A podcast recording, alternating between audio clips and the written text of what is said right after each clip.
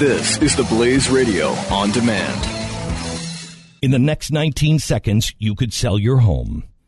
Okay, it's not going to sell your home, this, but you're going to take a big step toward getting it sold. Go to realestateagentsitrust.com and find an agent selected by my team, a professional who shares your values and speaks the truth. Sell your home fast and for the most money.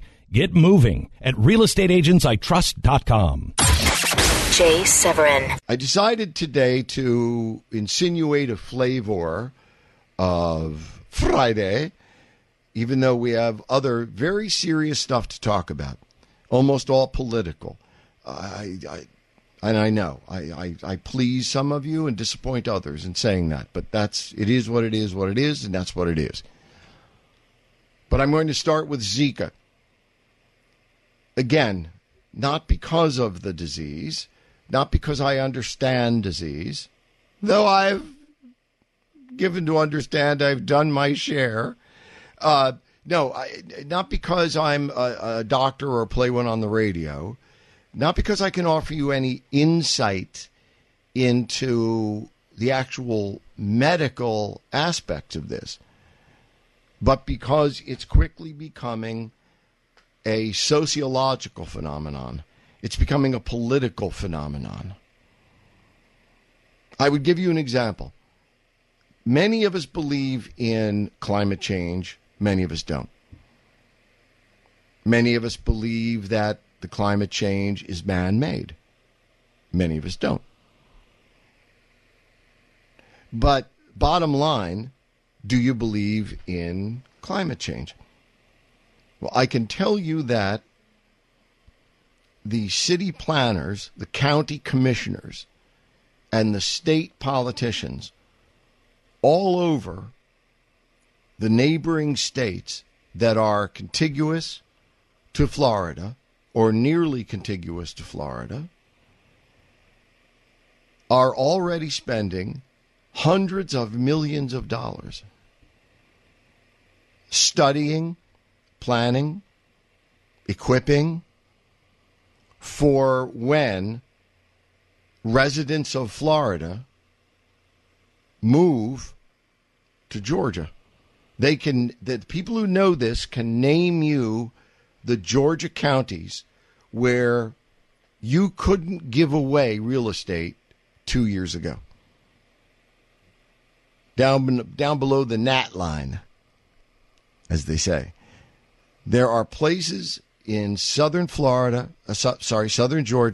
you cannot give away land. And now it's selling for $1 million an acre. Now, I don't know if it's $1 million. I'm making that up. But it's right now, you want hot real estate? Go to places you would never dream of. Look at the map of the United States. And look at the arc of land, which is northwest of Florida. Because I can tell you that the people who live there and do business there are. Because what they believe is that whoever's fault it is, whomever is to blame, and whatever exactly is going to happen, one thing they believe is overwhelmingly likely to happen, and that is that Miami Beach, that nature, such as it is, nature is within, as soon as 20 to 25 years, nature is going to reclaim Miami Beach.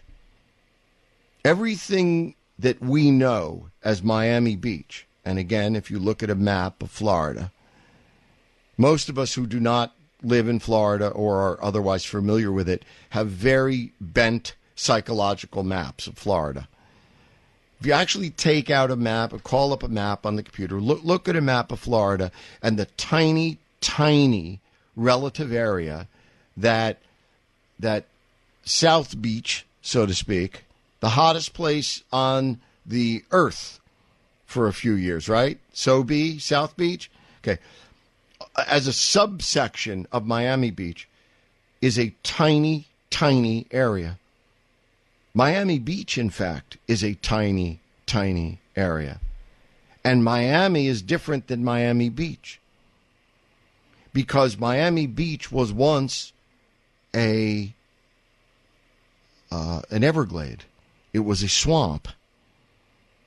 And far-sighted developers decided to roll the dice in the 1920s and fill in, to replicate an act of God and fill in the swamp that was Miami Beach and put things up effectively on stilts to build foundations such that roads, building foundations, everything necessary to develop an area from swamp to booming metropolis could be accomplished.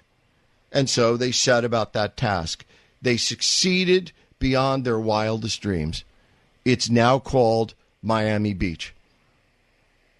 And were you to listen to or consult anybody in the climate business, including those who say climate change is wildly exaggerated and in no case is it man-made.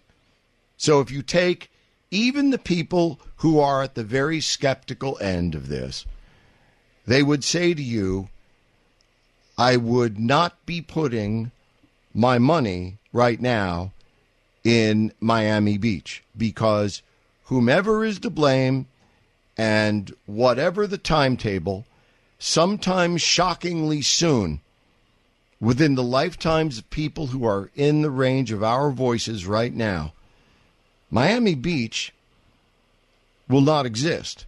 Miami Beach will be underwater. All of the people who live in Miami Beach live vertically. There are virtually, almost literally, no horizontal homes in Miami Beach. They're all vertical, right? The problem with that verticality is that you're fine if you live above the second floor, so long as you never, ever, ever have to go out or get delivered anything, because in 25 years, everybody tells us the first floor of the fanciest building in Miami Beach is going to be underwater. Jay Severin. In the next 19 seconds, you could sell your home. Okay, it's not going to sell your home, but you're going to take a big step toward getting it sold. Go to realestateagentsitrust.com and find an agent selected by my team, a professional who shares your values and speaks the truth. Sell your home fast and for the most money. Get moving at realestateagentsitrust.com.